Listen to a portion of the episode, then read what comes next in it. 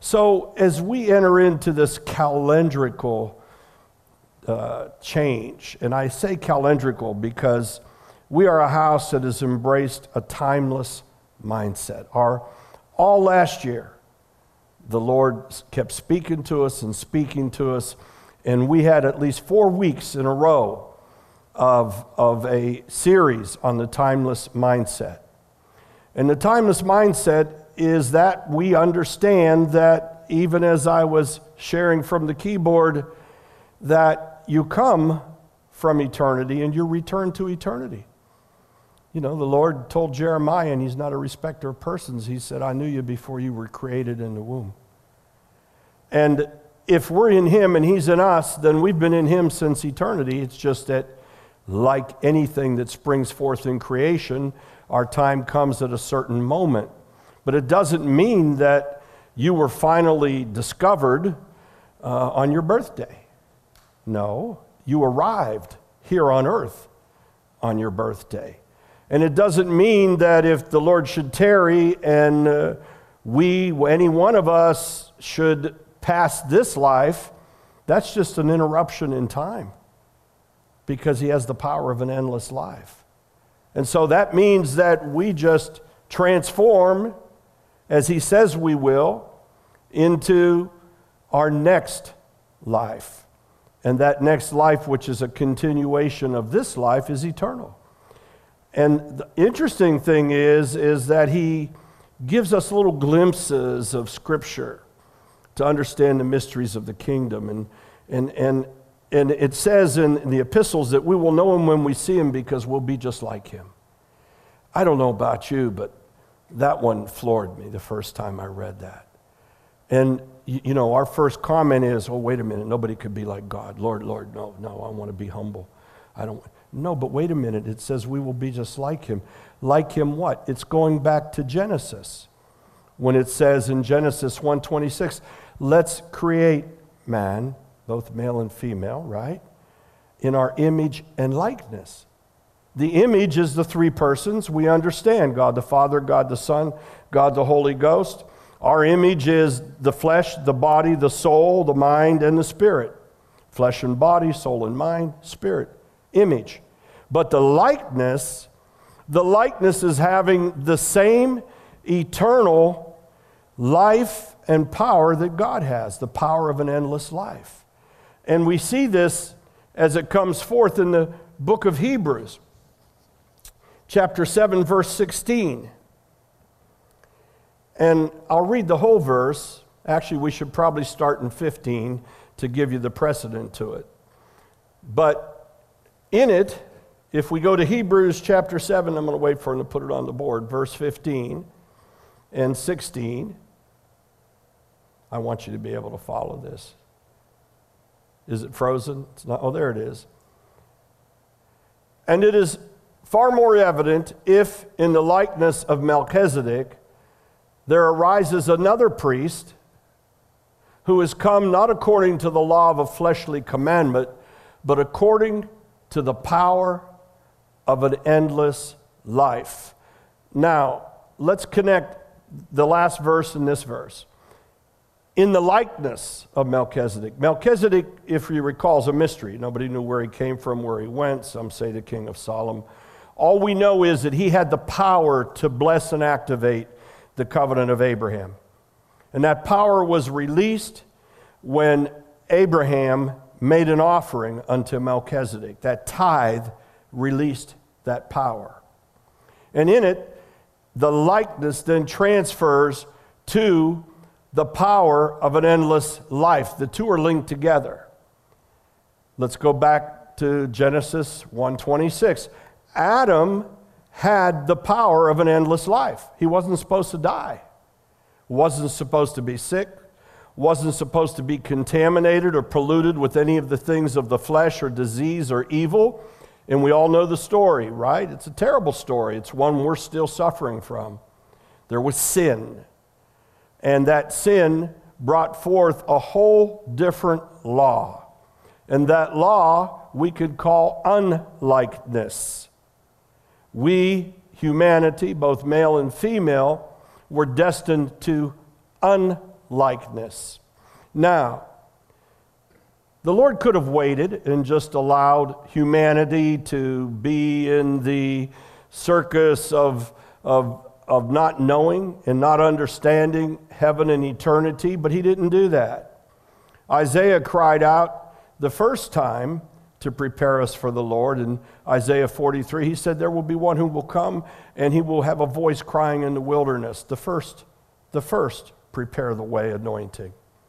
And then we see Malachi coming forth, and he picks it up and he sees it a little further. He said, There will be a time when that Elijah anointing will be released. And he saw beyond what Isaiah saw. And he said, And that'll be just before the day, that dreadful day of the Lord.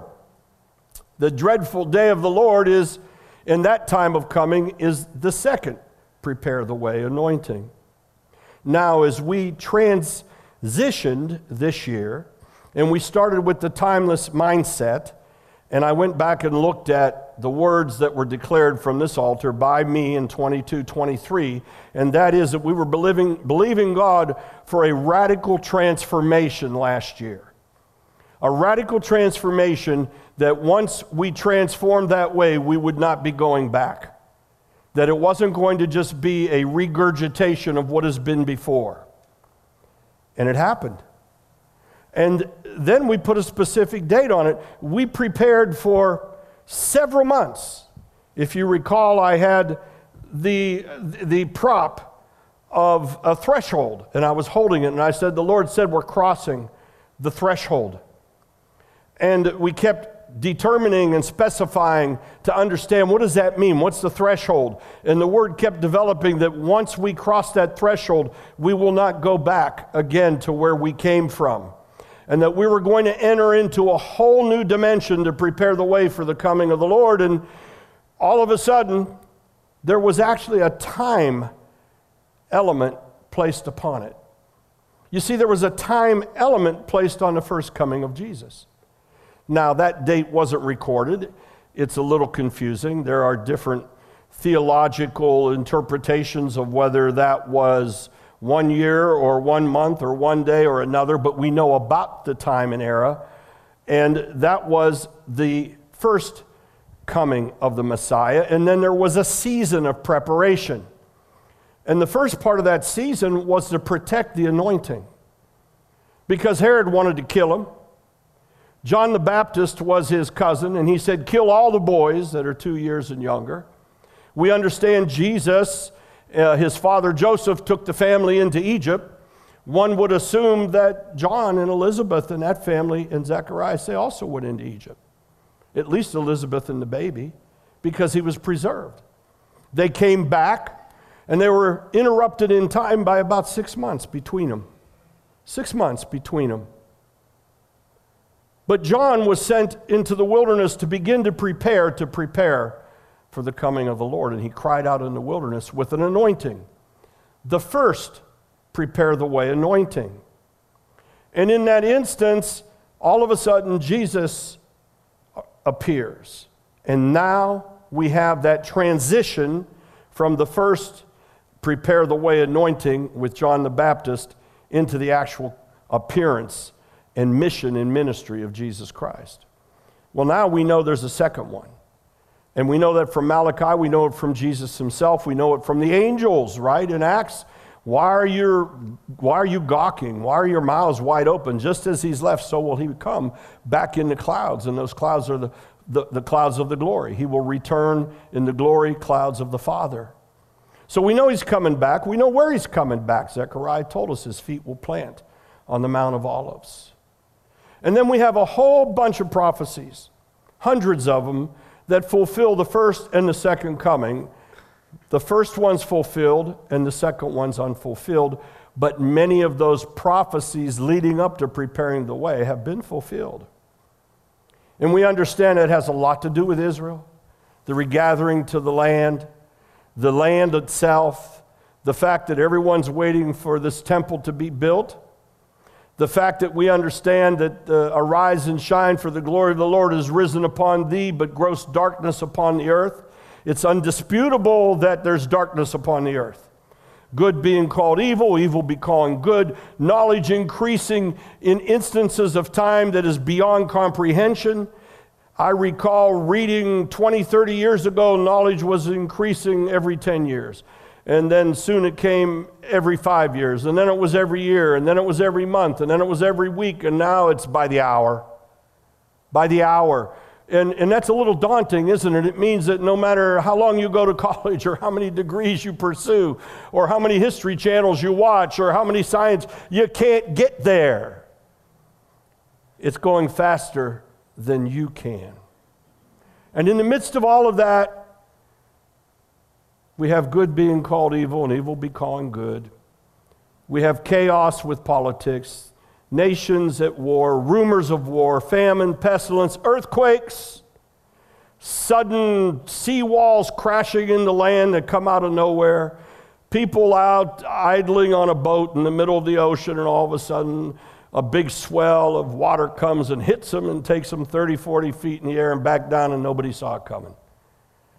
If you watch the news, you'll see the signs every hour, every day. And we are those that the Lord has opened our eyes and opened our ears. We are those who have accepted to become watchmen, worshipers, and warriors. We first instituted that in 2016 with POTUS Shield, and now it's evolving and transitioning into the PTW, Prepare the Way. Watchmen are supposed to be those both male and female, right in this house. We've established it for our visitors. We want you to understand that, that, that, that man is a species, not a gender. And both man, species, genders, female and male. And by the way, I don't think I have to preach it here, but maybe somebody's watching. If you were born a male, you're a male. If you were born a female, you're a female, no matter what you think you want to be. Okay? And for those of you, you know, when I first started teaching and preaching that, I don't know if you recall, it was like six years ago or something. And at that time, there was 12 different genders, believe it or not. Then it was 32. Then it was 64. I quit. Because at 64, it was whatever you want to be. You want to be a putty cat, you're a putty cat. You want to be a hamster, you're a hamster. You want to be a dog, you're a dog. You, you, you, whatever you want to be, you can be. You can declare it. Seriously, 64 genders. 60. That's ludicrous. That's insanity. But, but beyond that, we understand that all of this is pointing towards one thing the coming of the Lord. And I'm giving an overview so that we start this year together on the basis of understanding.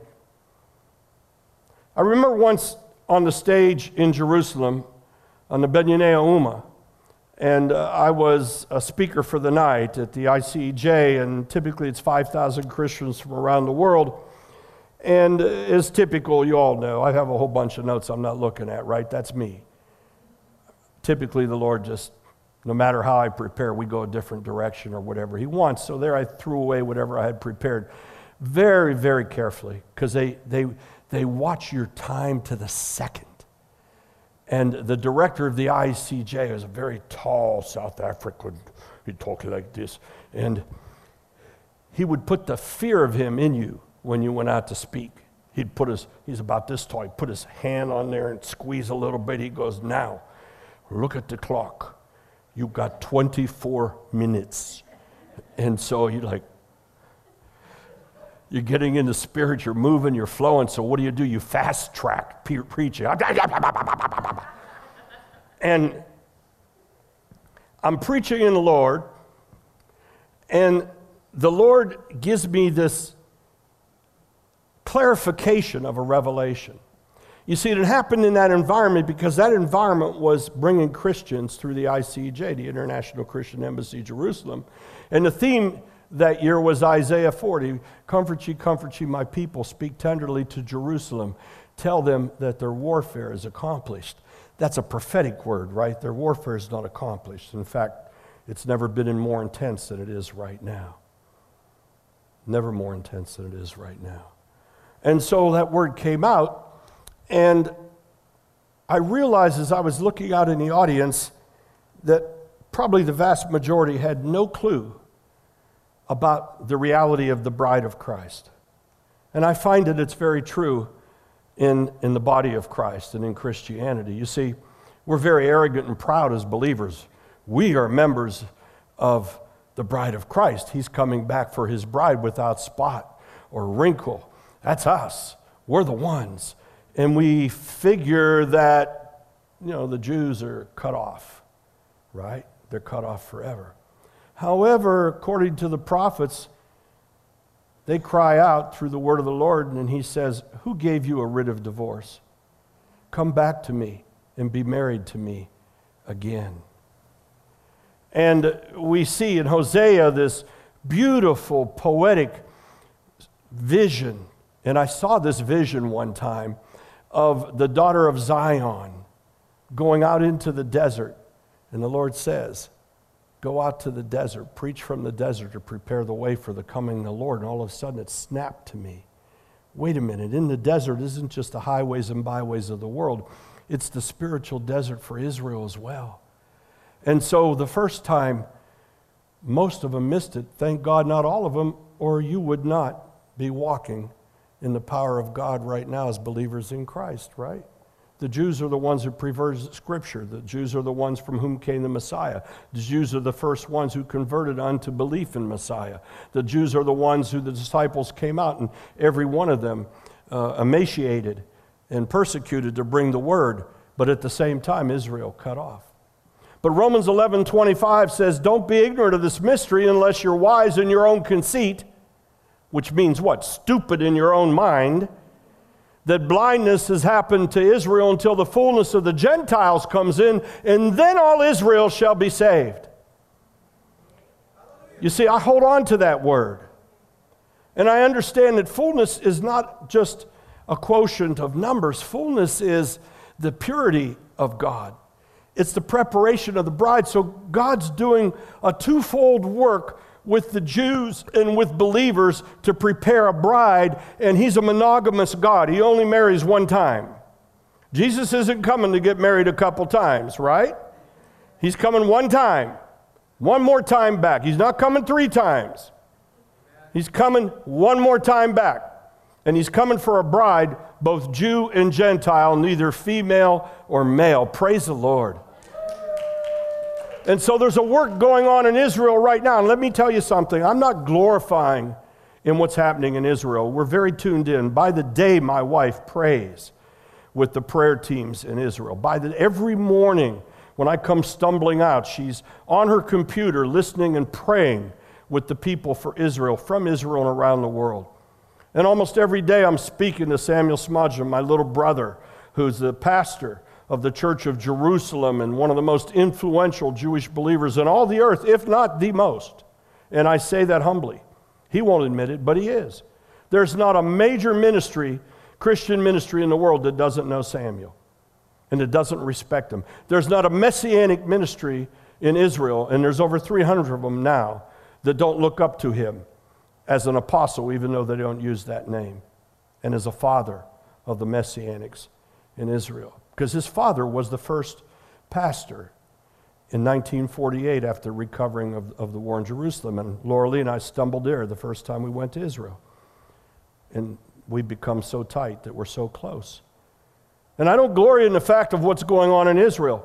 Most people, it's not in the news. I mean, it's terrible what's happening in Gaza, but they don't tell you that 300,000 Israeli families are displaced right now. They can't go home because their houses are being missiled and threatened. Don't tell you that. And, and it doesn't tell you that, you know, there's soldiers dying who are sons and fathers and uncles and grandfathers of families in Israel, dying to do what we would do if somebody came and took our babies and put them in a microwave in front of us and fried them. Yeah, that's what happened. Raped our wives and daughters in front of us, cut the heads of babies off while they were still in the cribs, set an old lady on fire in a wheelchair and burned her crispy right there in front of everybody. That's the horrendous thing that happened. We're not talking about trying to have a war, we're talking about uh, atrocious acts against humanity. People like that don't deserve to live. I'm sorry. they deserve to be eliminated from the earth.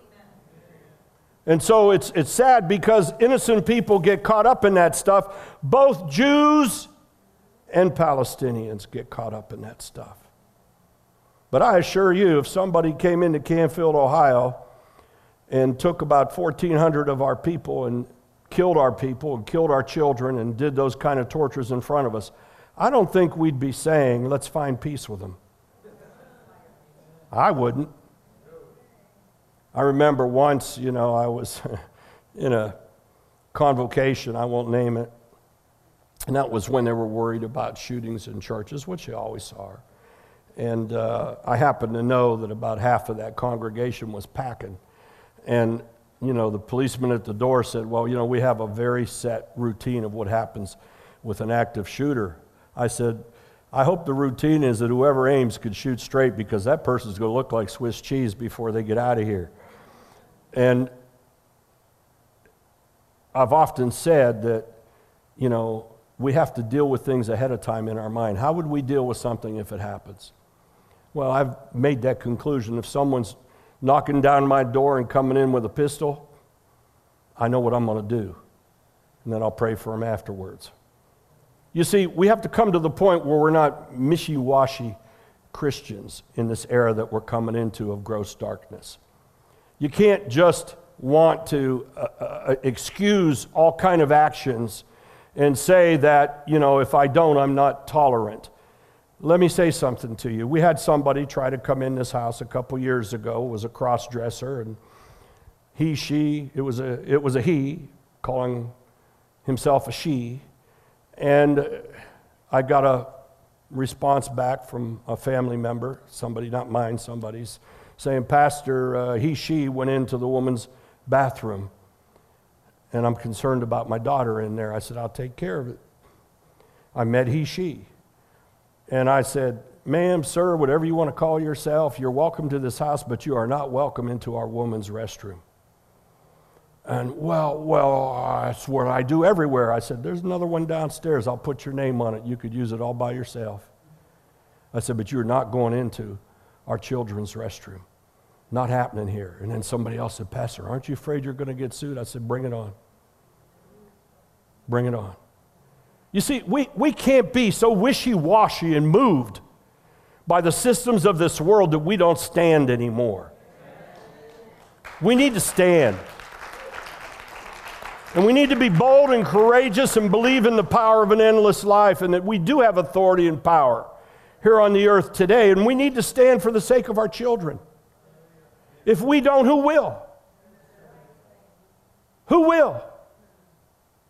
Don't look at you know, the hierarchy of denominations to be able to determine the ethics and morality of our belief anymore. They can't figure it out themselves. Thank God we're independent, but at the same time, we're all tied together, right?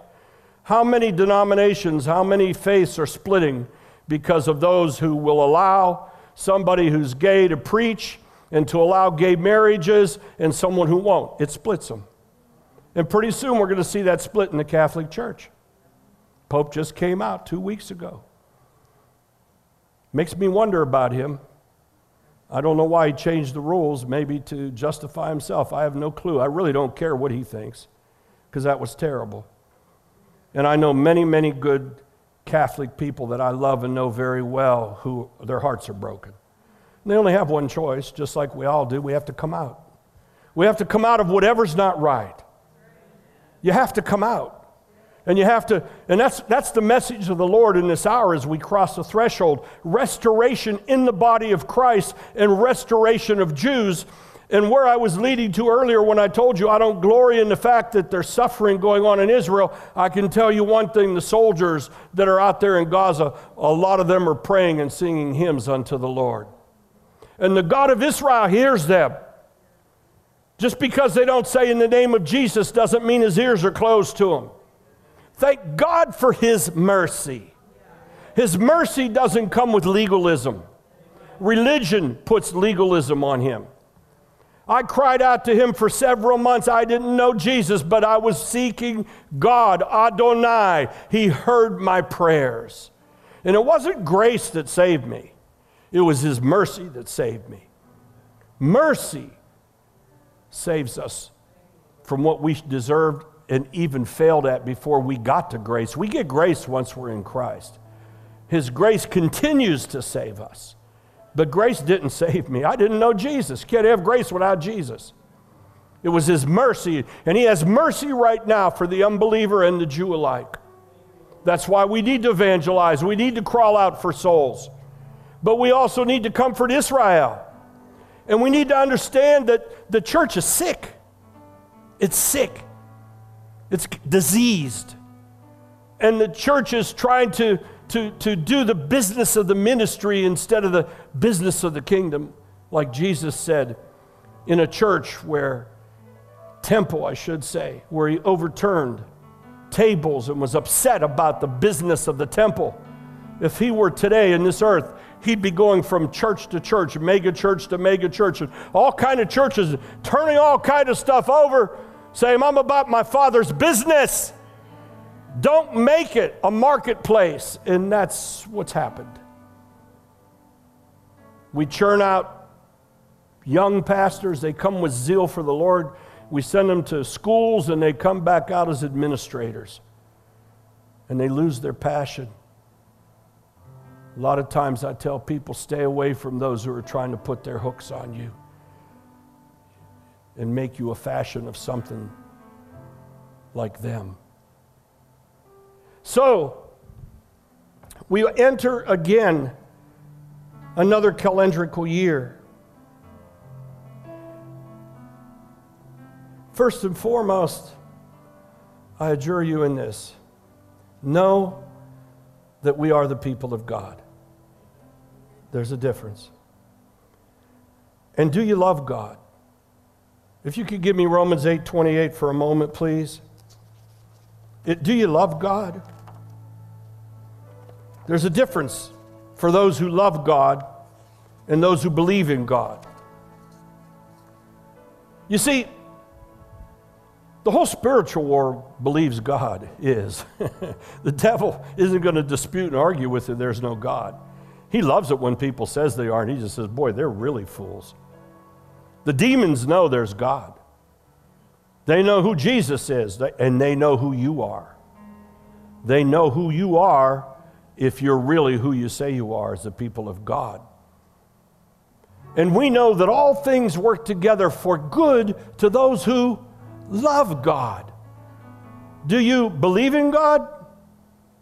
Come on, come on, help me out. Wake up. Do you love God? Tell him you love God. Tell him every day, I love you, Lord.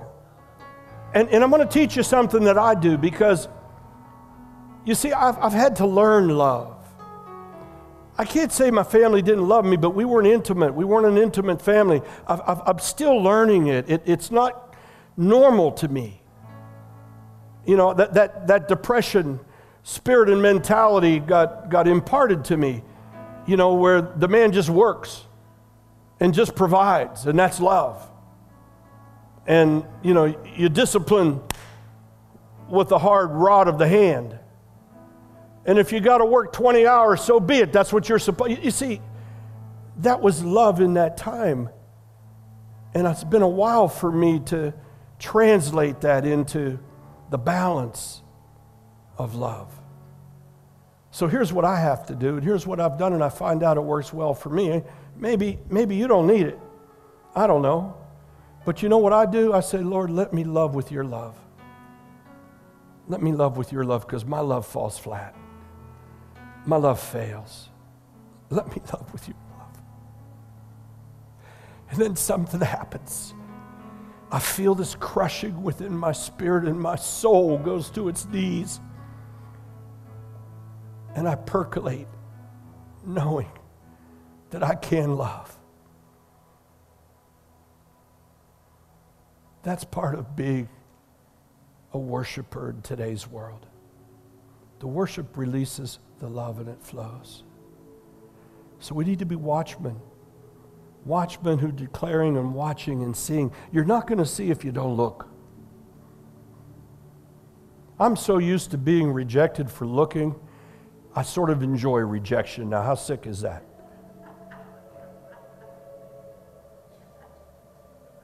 I've had to release things in the Lord to the world that brought me immense persecution and the funny thing about it is, when they come true, the whole world is.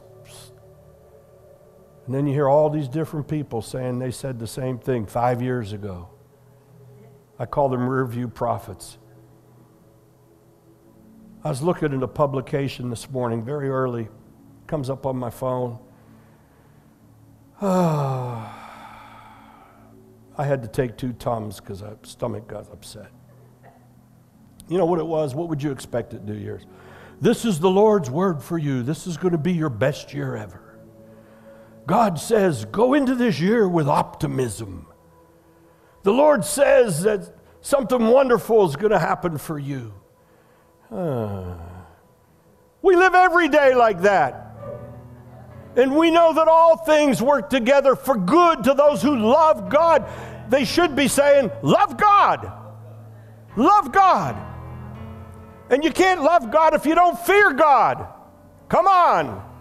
And the fear of the Lord isn't just love. I heard that message. I was with uh, the love message for 10 years. Wonderful man of God, but he didn't preach the fear of the Lord. He just pr- preached the love of the Lord. And a lot of those people aren't even serving the Lord anymore because they didn't learn to fear the Lord. By the grace of God, I learned to fear the Lord before I knew how to love the Lord. And it took me about five years to love the Lord before, while I was fearing the Lord. But that fear of the Lord kept me in the Lord. God, God is a God of justice and judgment. God does have a patience that all of a sudden expires. We've seen it so many times, I've seen it here on earth. I've seen people that have had multiple opportunities to turn their lives around, and all of a sudden they're snuffed out with nary a repentance. I've seen pastors who have turned sideways and given away their ministry and the treasures and the gifts that God has given them to pursue for their own goals in their own lives. I've seen them take it away in the, in the moment of an airplane crash. I've seen it. I've seen people that have, have come with, with words that are mean and hypocritical, that are pastors and leadership that have been turned inside out. We saw it here locally two years ago. You see, I'm bold, I speak the truth. Why? Because people of God got to learn that that stuff is not tolerable to God. And to whom much is given, much is required. I know I have a big requirement. Do you know? I walk in it. I walk in the fear of the Lord. And you know what? As I pray for the Lord to let me love with His love, I say, Lord, never let my fear for you, never let it expire. I know right now, if I were to walk across that line and start walking away from the Lord, I expect and He'd take me away in a heartbeat. The question is, where would I end up? Have you ever wondered about Solomon? Huh? A lot of people ask me it. I used to do Salem Radio, network radio, 13 years. For some reason, it was the most popular program on Salem Radio, live out of Canton, praying for people for miracles. They drive in their trucks, semi. A guy came from Buffalo and parked outside waiting for me to pray from him. All the way from Buffalo in his truck, he diverted to come because he needed a prayer for his child, for miracles. And I said over and over and over, it's the fear of the Lord. It's the fear of the Lord. It's the fear of the Lord. Yes, grace is wonderful, but without the fear of the Lord, grace is nothing more than a ticket to sin and fail. You can't separate them.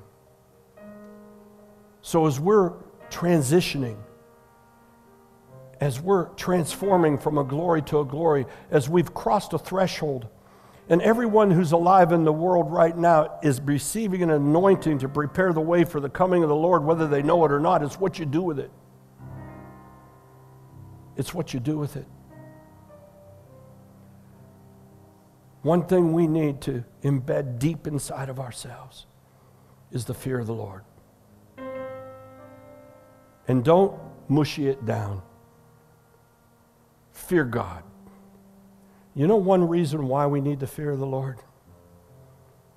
because that's proportionate to what the Lord can trust you with. The gifts and calling of God are without repentance, He doesn't take them back. That's a blessing and that's a curse. Those gifts can become a curse, the blessings of God, to somebody who begins to abuse them. And so many times, how many of you seen that somebody's gift has become their curse? I've seen it so many times. I, by the grace of God, He pulled me by my foot back out of that system and that business of the ministry out in the world and sat me down for years until it didn't matter to me anymore. Because, you see, we're ministers in the fire of the flame of the glory of God. The glory of God cannot mix with flesh, they don't work together. The glory of God is the God stuff. It's the essence of God. Glory is to God as to what blood is to humanity. You can't separate it. God is His glory. Glory isn't something separate from God, and that's another miscommunication in the body of Christ right now. Oh, the glory came. That's the presence of God. Arise, shine, for the glory of the Lord has risen upon you. Can't rise upon me if I'm flesh. I have to be walking in purity and holiness of God, not because I can do it myself, but because I know He was made sin who knew no sin, that I could become the righteousness of God. So, for us to be ministers in the glory in this dark age, we have to be those who are not ministering in the flesh. And so that's why one scripture we all don't like, but it's true work out your own salvation with fear and trembling. That's working it out. You understand what I'm saying? That's not just resting in grace. I rest in grace, but I don't want to frustrate grace. That's not my ticket to sin. That's my ticket to flesh. That's not my ticket to walk away from serving God and just, you know, roasting on a seat during holidays. That's not what it is. The fear of the Lord, a timeless mindset, a mindset that says, I'm not governed by what was, I'm not even governed by what is, but all things work together for good to those who love God and are called. If you're alive today and you believe in Jesus, you're called. You're called. Say, Pastor, what am I called to do? I don't know. You better ask him. But I know one thing we're all called to prepare the way for the coming of the Lord. That I know. Save souls, preach wherever you go, show love of Christ, pray and pray some more, and pray with purpose and hold on and don't compromise. Don't compromise. I've given, um, I want to shift into this now as we take the offering, and then I'm going to conclude this because you have a whole bunch of food out there waiting for you for our chat, chill, and chow time together. Um, Jim Headley has these handouts that we put together. And I encourage every adult to take one. Doesn't matter. You don't need one per family. And actually, if there's a child in here or somebody, you're welcome to one too. While we're passing those out, if you also want an envelope, just put your hand up and let Art know. We'll get you an envelope for the offering. We're going to take care of this all at the same time.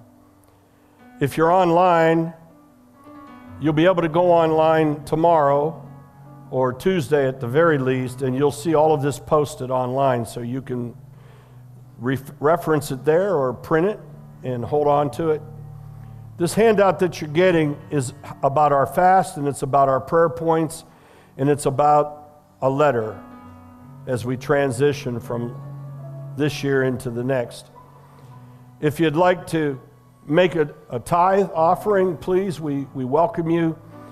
Uh, you can do it online at www.touchheaven.com. You can text at 330 845 6005, or you can mail to Touch Heaven Church, 10 Skyline Drive.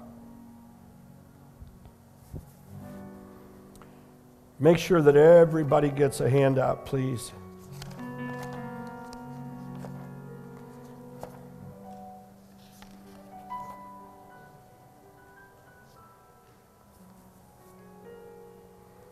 You know, I was thinking about how excited everybody gets about the New Year's, right? Most people do. Some people, they're, they're in doom and gloom. And I was wondering, my mind gets a little crazy sometimes, saying, Lord, if, who gets the most excited about a new year? And it must have been the Jew in me kicked in. And I said, Well, it's probably the businesses that make calendars, right? They get the most excited about a, a new year. And I've always wondered why they don't give us like five year calendars. Why do we get a one year calendar? And a one year calendar will take you like up to half of January. Because I was looking at the one in my office last night. Half of January, Doc. I had to throw the thing away. I said, What good is that? I couldn't even count the 21 days for the fast because it quit. And I said, Oh, it's the calendar companies. They, they're not stupid. You know, I need a new calendar. So, Sonny, I need a new calendar. we need new calendars, Sonny. yeah. While you're receiving your handout, I just want to go over a few things with you. And um, we are going to launch our ministry fast this coming Friday on the 5th. And it will go for 21 days through to Thursday, January 25. Now, lest you begin to panic, there's options for fasting. First of all, if medically you have issues, make sure you're wise in those issues. Do what you're supposed to do. You'll see that on the second page, there's a guide for this fast. And the option number one is one small snack in the morning. This is the first week, it's a three week. A liquid nourishment midday and one moderate meal in the evening. That's pretty easy. You know, that's just a sort of be smart. Don't make your one moderate meal, you know, five pounds of pasta with six meatballs and a couple spare ribs. Week two, we transition to vegetables and fruit and liquids. So part of this is cleansing our body, and also it's making us more sensitive. And then week three is liquids. I encourage you to drink as much water in the fast as you can, not only to flush out your body, it'll quench hunger. You'll find out that when you're getting a little hungry and, and your body's saying it's lunchtime, if you drink two eight ounce glasses of water, you're not going to be hungry. At least not in your stomach might be in your mind. We, we are asking the Lord to ignite and to open up the windows of heaven for a spirit powered fire right now with the anointing to prepare the way. And you'll be able to read some of what I gave you today is, is in this we're going to isolate ourselves as best we can with fasting, worship, praise, and prayer. There's a time frame of some of these meetings and events here in our church on the top of the second page. Monday, Brandon and Vanessa are going to head up prayer in the house. We suggested at 6:30 and others who can join in, you can come to the house and pray. Wednesdays, Pastor Cheryl has the breakout midweek service at 645. So those are the dates through the fast. And it's a time of miracles and declarations, deliverance, and prayer. Thursdays, we have Pastor Ralph and Kim with intercessory prayer at 5 o'clock here in the house, and then they go right into a Bible study.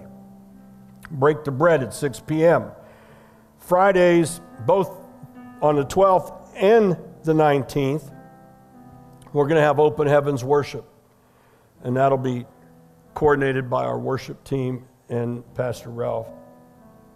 Sunday mornings, as we have, we have light the fire prayer at 9 a.m. and then we have services 9:45. So you have a way to connect. Read about the personal benefits because they're there. And you could see that there's another option in the fasting, and that's no meat, no sweets, no bread, and drink a lot of water and juice. And then there's a partial fast for those of you who feel that's what you need to do or you have to do also for health reasons, and you could read how that works. One encouragement to you you know, it's, it's, it's not legalism, it's your commitment. And so, you know, if something happens and you don't quite stick to this on a given day, don't throw it all out the window. Just jump back in. Just jump back in because we're doing this as a fellowship and a ministry around the world. And we're doing it with focus. And so, with that, we're asking you to look at the reference letter from Pastor Laura Lee and I. And in that letter, we've listed the, the ministries and the things going on in the house. Pray write down those, please.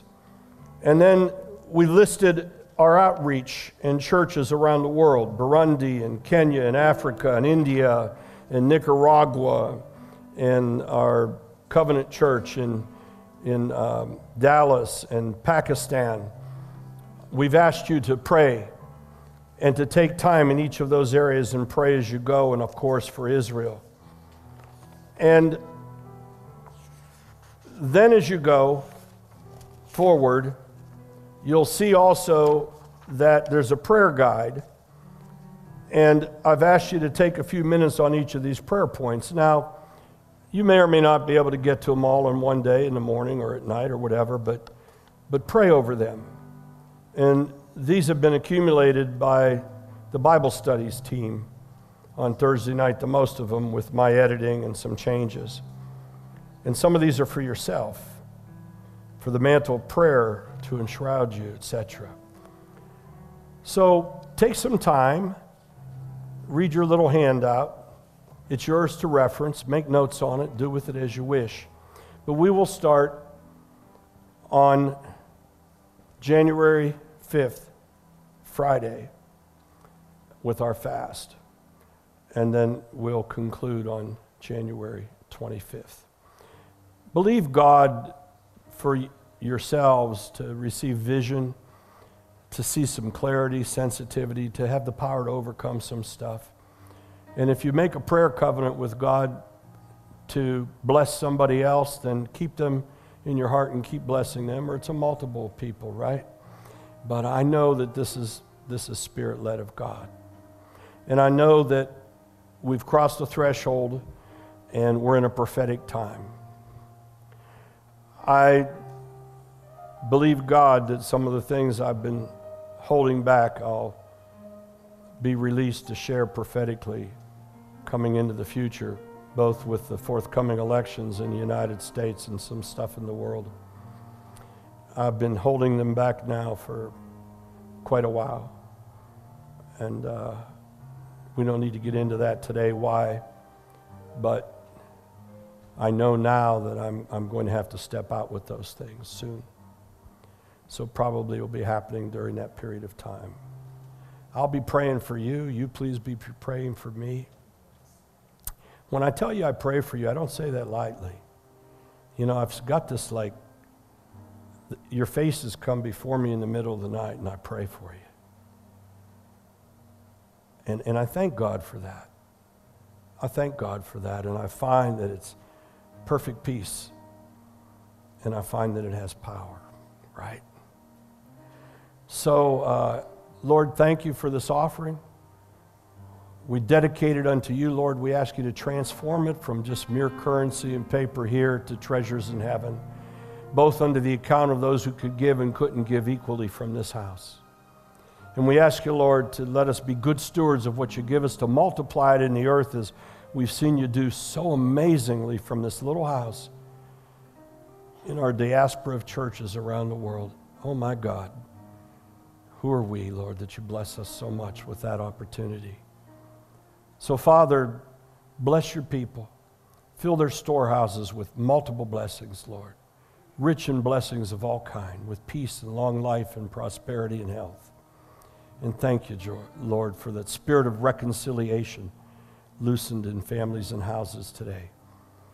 In Jesus' name, amen.